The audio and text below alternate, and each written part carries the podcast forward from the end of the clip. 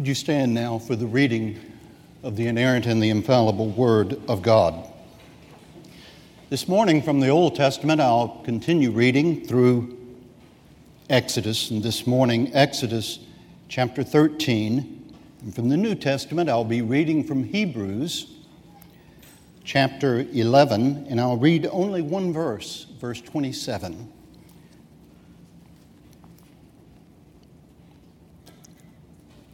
Exodus 13,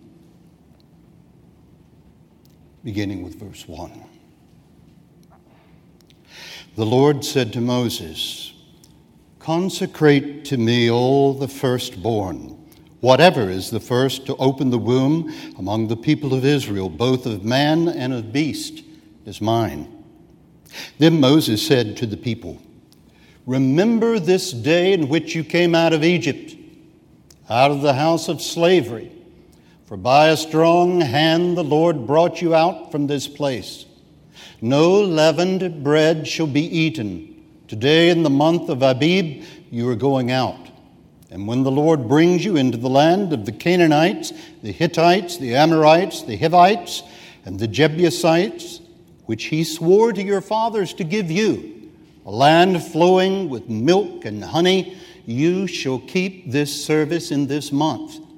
Seven days you shall eat unleavened bread, and on the seventh day there shall be a feast to the Lord. Unleavened bread shall be eaten for seven days. No leavened bread shall be seen with you, and no leaven shall be seen with you in all your territory. You shall tell your son on that day, It is because of what the Lord did for me when I came out of Egypt and it shall be to you as a sign on your hand and as a memorial between your eyes, that the law of the Lord may be in your mouth. For with a strong hand the Lord has brought you out of Egypt.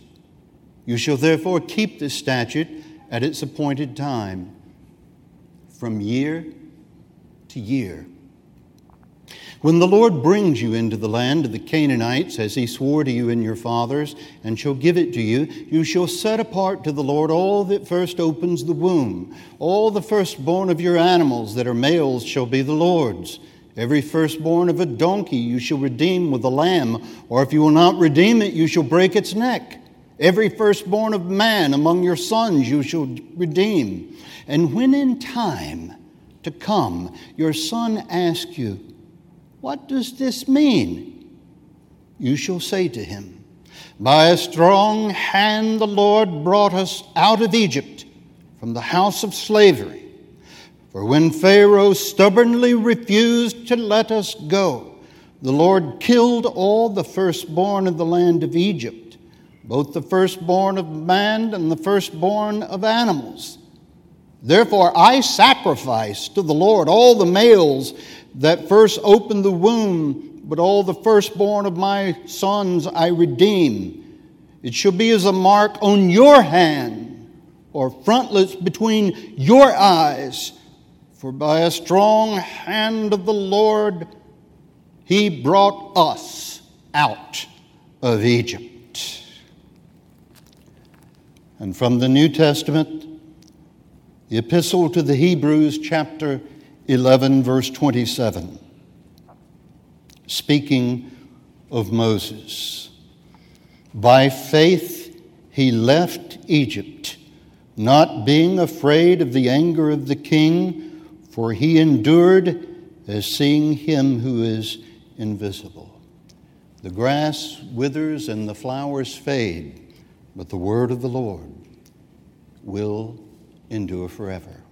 Let us pray. Lord, may the words of my mouth and the meditations of our hearts be always acceptable in thy sight, O Lord, our strength and our Redeemer. Amen. Please be seated.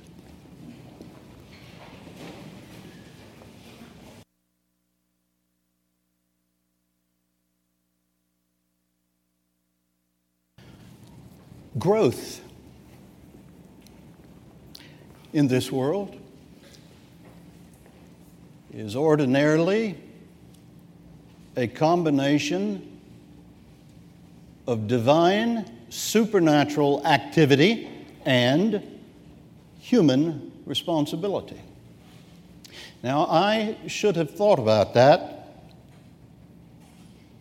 should have known that during those days when I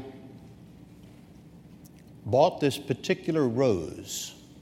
Now, I was going to frequent a favorite nursery of mine, and, and I had my eye on a particular, a particular rose plant, a rose bush. And this rose bush was exquisite. Now, it was exquisite not only in its, in its beauty and its rarity, uh, it is also exquisite in, in its price. It was expensive, and I couldn't afford it. But I, I would admire, I would admire it.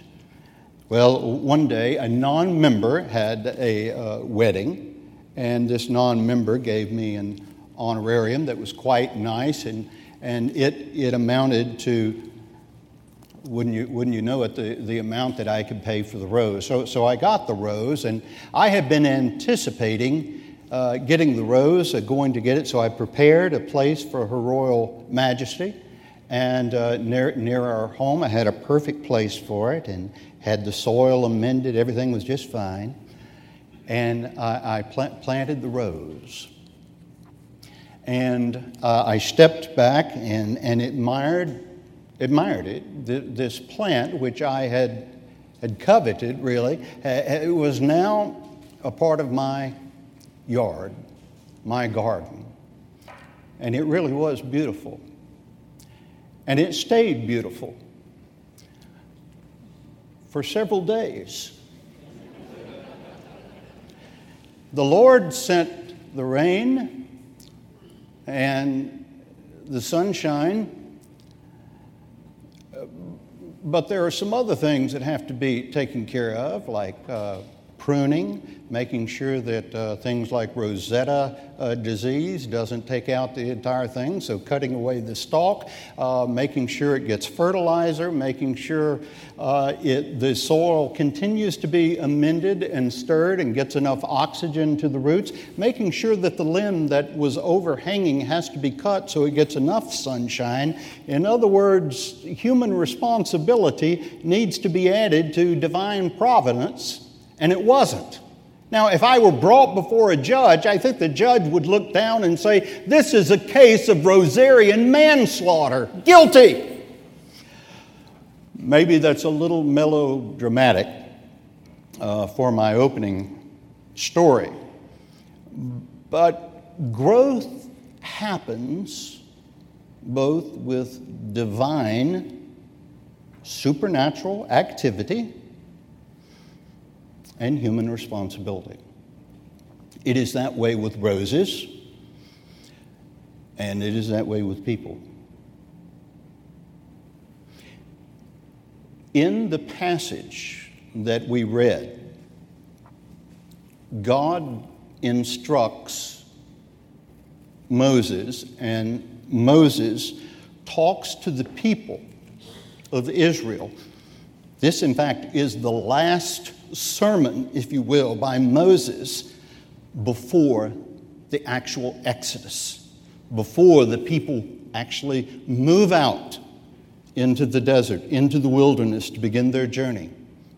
And he gives them a prescription for a comprehensive growth, a discipleship plan, if you will, that will not only strengthen them and create growth of faith for them, but will in fact transcend their own generation, move through all generations.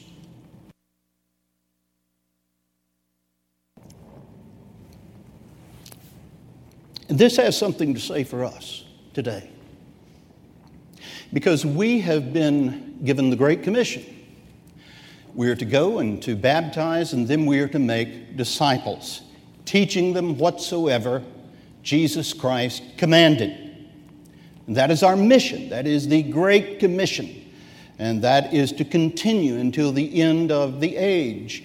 This follows the kind of uh, transgenerational commandment that God gives, and it's an update, updating of uh, this one singular covenant of grace plan that God has in His, his whole in His Word, which is unveiled to us in the Bible.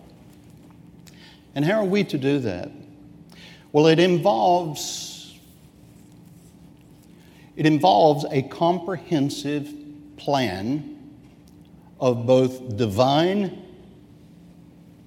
supernatural activity, the rain and the sun, if you will, but it also involves human responsibility. And God is telling us, He tells the Israelites, here's what you must do. Here's how faith will mature, if you will. And this becomes a lesson for us. Now, this is an important lesson of clarification. Because in the Christian church, there has sometimes been two extremes to the answer or to the question how does faith come and how does faith mature? How does it grow? And how is it passed on and, and transmitted? And how is it, uh, how does it grow within uh, families? And, and how does this, this, uh, this nugget of truth, how is, it, how is the baton passed from generation to generation? And there's an extreme position on one side that says the this vision of faith is ground, rightly so, in God's covenant. And there is, because of the federal headship of the head of house, generally the father, but it could be a mother, a single mother, because of this federal vision of headship. Therefore, any child that is born into this family merely because of this this, uh, this headship is sort of born into not merely the privileges of faith, which would be a proper answer, but faith. And that is a distortion. And then there's the other extreme, which treats the children of believers, the, which would go against Hebrews chapter, uh, excuse me, Exodus chapter 13, and would treat the children of uh, the Jews as if they were not children of the Hebrews. And they were just pagans. And they would not be brought into the privileges of the children of Israel. And it, would just merely be hoped that, like any other unbeliever, one day a crisis would occur, occur and there would be an evangelistic moment, and at that moment, then the child would be converted. So the child grows up with a self identity that I'm separated from God, I'm lost, and all I can hope for is that maybe there can be a sort of walk the aisle moment, and then I can be converted. Now, both of these are extremes. And John Stott said the BBC wave, BBC, basic biblical Christianity, is generally there in, in the middle of the extreme. Not always, but it has elements of, of both of these because both of them have elements of truth, as extremes often do. And that's what we want to look at today. How does faith mature? And we're not going to gather this from church history or gather it from any other source, but directly from God's Word and answer the question How does faith mature in the life of an adult, in my life, in your life? But how does faith mature in a family? How does faith mature in children? How does faith, uh, uh, how is faith planted and then how is it grown in foreign lands and others through missions? Well, let's look at the passage.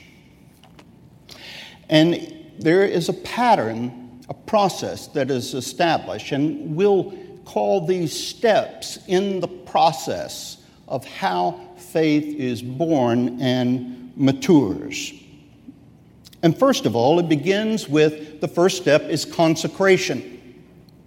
Consecrate to me all the firstborn. Now, consecration is a powerful image in the scripture.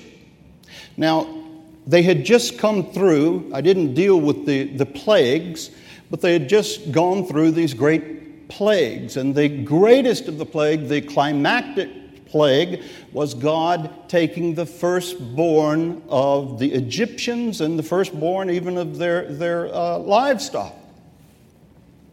And now there's going to be a concurrent or equal consecration of the children, of the firstborn children of Israel, along with uh, livestock.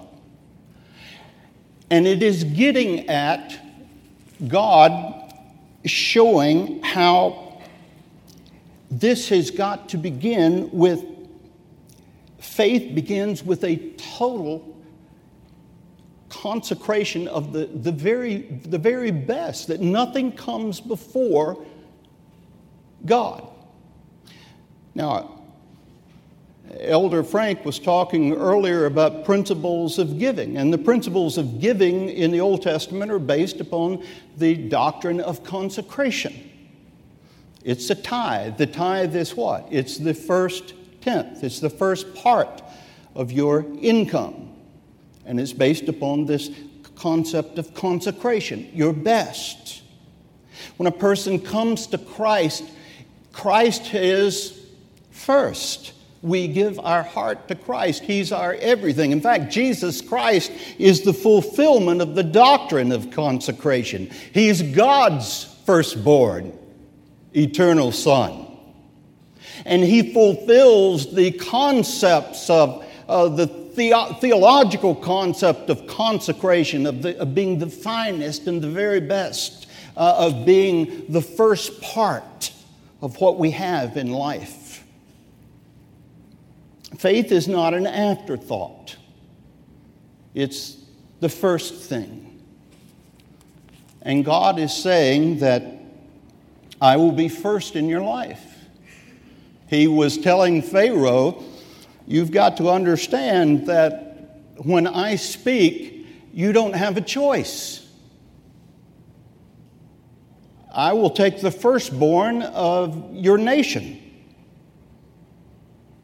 And now he's telling Israel, the firstborn of your nation is mine in service.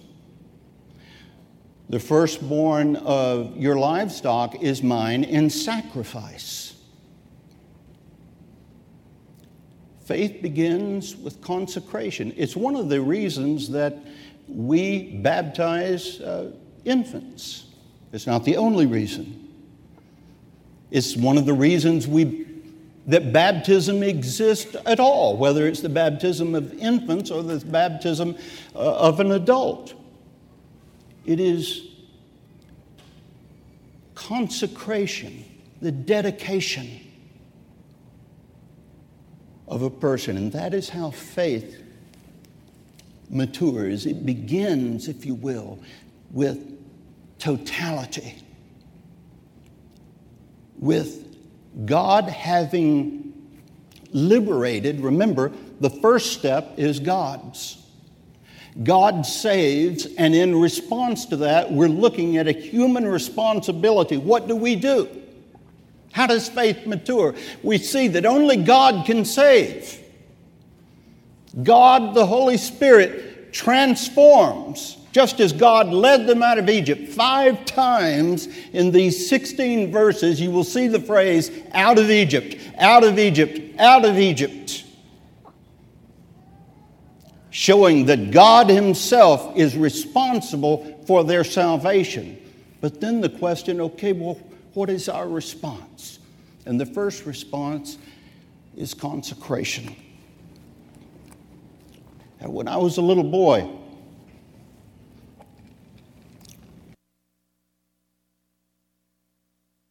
before I was five years old, I had gone through some really difficult times. Don't need to elaborate. Very hard, hard things. And my Aunt Eva, who reared me, would say to me during those days, I don't know why these things have happened, son. But she'd say, Mike, I believe God's got his hand on you. Now, that made a profound impression upon me. That in the midst of oppression, and we don't like three, four, and five year olds to have oppression, but in the midst of trauma, my Aunt Eva broke through with the trauma with the words of consecration. Putting her hand on my head and saying, I don't understand, but God has got his hand on you. And that began to give me meaning. And this is the power of consecration. Now, Moses moves from there to, to something that's also very powerful. In verse 3, Moses says to the people, Remember. Remember this day in which you came out of Egypt. And so the second point or the second uh, step in the process of our human response to God's salvation. And, and the second uh, step in how faith matures is we could call memorial. So it moves from consecration to memorial. What is memorial? Here it was going to be the Feast of Unleavened Bread, which is going to be tied to Passover. Passover will be the culmination of this, this dramatic uh, period of unleavened bread which would always remind them of the hastiness in which they had to uh, get things together and move out. They didn't even have time to leaven the bread before they baked it. And then it would conclude with a Passover meal, and they would recite uh, the, the saving work of God. And this would be impressed, particularly noted in the passage, upon the children. And this would be how faith would mature within the congregation of Israel. It would strengthen mom and dad and grandma and grandpa as they remembered, but it would cause the eyes of the children to sparkle. And you see, this is the power of memorial in our lives is every week we come together and we memorialize the death, burial, and resurrection of the Lord Jesus Christ. Each week, since the first century, we follow the ancient liturgical practices built on synagogue, built on temple, which memorializes God's saving activity in our lives. We stand in this same line of memorializing. As those congregations who practice the church year, Advent and Christmas and Epiphany and Lent and Easter and Pentecost and, and Reformation Day, all of these things are memorialized and they are intended to to have our eyes to glisten and to sparkle and have the images of Christmas to reflect in our eyes as memorials, to cause us to stop and to remember and to talk about it. A communion, we know, is a memorial. It's the extension of Passover. It is the Passover meal. The new covenant Passover meal continued from this time until the end of the ages. It shall always be. Baptism, when we see the baptism, it too is a memorial. we tell our children as they see the bread and the cup, as they see another one baptized, we, we might lean over and say, I remember when you were baptized. Oh, would you tell me more? Yeah, wait till we get home. I'll tell you about it. Or maybe it's someone who who sees the bread and the cup and they're just they're just again reminded of when they were saved, when they came to faith. And we must be faithful, you see, in building these altars in the field all over our lives, memorials. This is the commandment, it's the way faith matures. And then let us be careful to note that faith matures, thirdly, through community, because in verse 3, Moses says to the people, not just to one person, and not you do this only in your family. Yes, you're going to do it in your family, but in the context of the people. The people, community. It's why the writer to the Hebrews will say, Do not neglect the assembling of yourselves together, as is the habit of some. And all the more as we see the day approaching, the day of, the day of judgment. The early church in, after Pentecost immediately began to gather together in assembly. Why? Because this is what, what we do. This is the commandment of God, all the way back from the Exodus. We gather, the children of Israel, the children of God gather. And then we come off into our homes and we practice individually, privately, and as families that which we have learned in community. You know, I've had people to tell me, they would say, You know, I stopped going to church because I got hurt. And so and so hurt me, and, and you know, church, we say things that we shouldn't say in church to each other. And then we forgive. And then we learn how to be forgiven. A great part of Paul's epistles is taken up with teaching the people living in community how to forgive each other, or teaching the elders and the deacons be patient, or the pastors, especially the pastors, be patient in your teaching. Because in community is where we learn how to put into action these principles and truths that God tells us to live, and then we live them out in our families. Community. And then move all the way down to verse 14, and now we come into the family. And when in time to come your son asks you, What does this mean?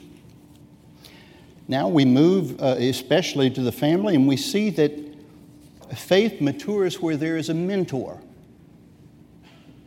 That's the fourth step in the process. Now, generally, the mentor is, is a parent or, or your, collectively your parents or a family member.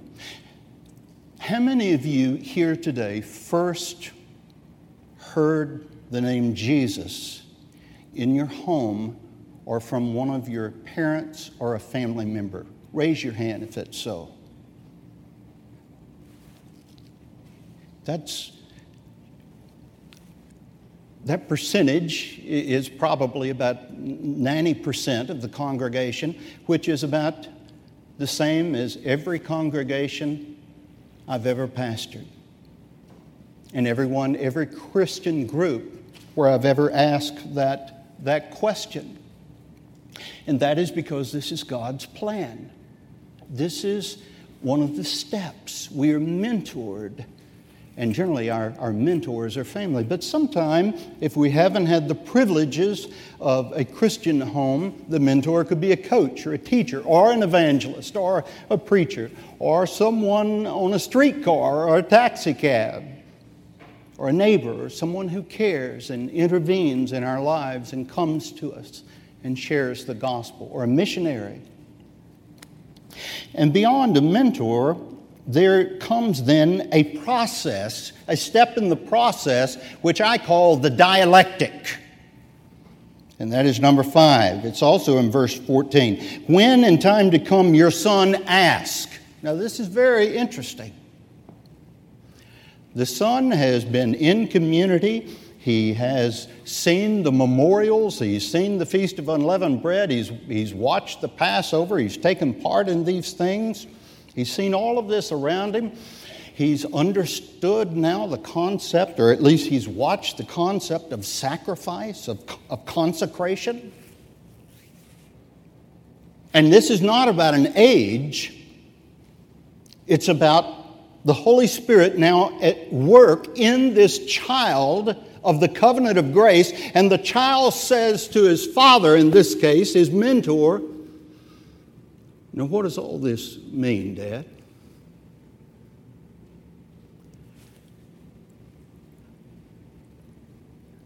And the next, and the response of his father, now that's the dialectic. Those of you who are teachers may recognize the concept of Socratic method of teaching through question and answers. It was also a rabbinical method. It was a method that Jesus also used. A statement is made, a counter is made, and then a new, uh, fresh uh, revised statement is made, and that is Socratic method of teaching. And here, the statement that is made is all of these steps in faith are made before the child, and somewhere in this child's life, he comes to point two of the Socratic method. What does this mean? And now the response. And the response is a powerful, there's no more powerful step in human responsibility in response to God's saving work. It is testimony. The Father responds to the Son, and He says, By a strong hand, the Lord brought us out of Egypt. And He goes on and look down what He says in verse 15 and move down. He says, Therefore, I sacrifice to the Lord all the males that first opened the womb, but all the firstborn of my sons I redeem. He brought us, he includes himself in the people of Israel, and then he says, Therefore, this, this is what I do. I entitled uh, this sermon, I love to tell the story because I think this is the heartbeat, the tenderloin, if you will, of the passage. How does faith mature? All of these things the community of faith, the week to week church, the communion, the baptism, the church year, and then the Holy Spirit moving upon a child or moving upon an adult, moving upon your neighbor. The church is deposited here in a larger community of Monroe and Indian Trail and Union County and Greater Charlotte. And the southeastern United States and the USA. That's where we are. And they're asking, What do you mean by these things that you say? You see, that's also the context. The context is not only the family of faith within the children of Israel, but it also now is going to become Israel within the world. Well, what does this mean? And now the answer. The great, the wonderful step in the process of how faith matures. Therefore, I. God came to me God saved me, and by a strong hand, Christ changed my life, son, my daughter. The Lord Jesus changed my life. And now all of the memorials and all of the Sabbaths and all of the community of faith symbols and signs come home in the flesh and blood of the child's father or a friend, that mentor. When he or she says, God did this for me. And then the response is to transition. It started with divine supernatural activity, and it ends with that. And the Father says, This shall be for you. This shall be for you. A mark on your hand and frontlets between your eyes. For by a strong hand the Lord brought us out, and now the child is by faith included in that.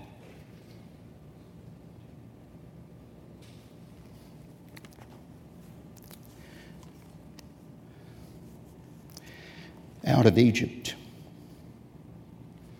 is a strong phrase. There's been some books written out of Egypt. Anne Rice wrote one, a historical fiction about the childhood of Jesus. There was another book that was written about, called Out of Egypt, and it was about uh, the a Jewish family. It was a, uh, a book of reflections on the life of a little boy in a Jewish family who left Alexandria, Egypt during World War I. And it, and it allowed you to see what was life like for a child on the run, in exile, in Exodus. So it literally was following again the life of a Hebrew child, once again leaving Egypt, being run out, this time uh, by uh, the ravages of war out of Egypt. And you know what that says? That says that out of Egypt really is the context for how faith matures. Your story, the story of your journey right now, is how faith matures in your life right now. We call that sanctification, how faith is growing in your life. And faith is growing in your life. God is getting you from the oppression where you were to the promised land through a journey. And the hard things and the difficult things in your life, whatever they are, and yes, the joys of your life, are all part of the journey.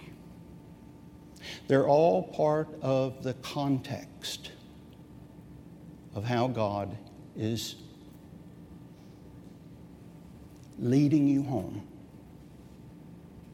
Now, I want to have a final word for the children because this passage is so much intended for children. And I want to tell the children, and uh, whether you're five or six or ten, maybe you could hear me to say God loves you and your mom and dad loves you. And the pastors and the church loves you because God loves you. And everything is here to point you and remind you how much Jesus Christ loves you. And we want to point you to Jesus because Jesus says, Let the children come to me. He loves you. And He wants you to come to Him and believe in Him and follow Him. He, died, he lived for you and He died for you. And you may not understand all of the meaning of everything around here now, but there'll come a time where you'll go to your mom or dad and say, Now, what does all this mean?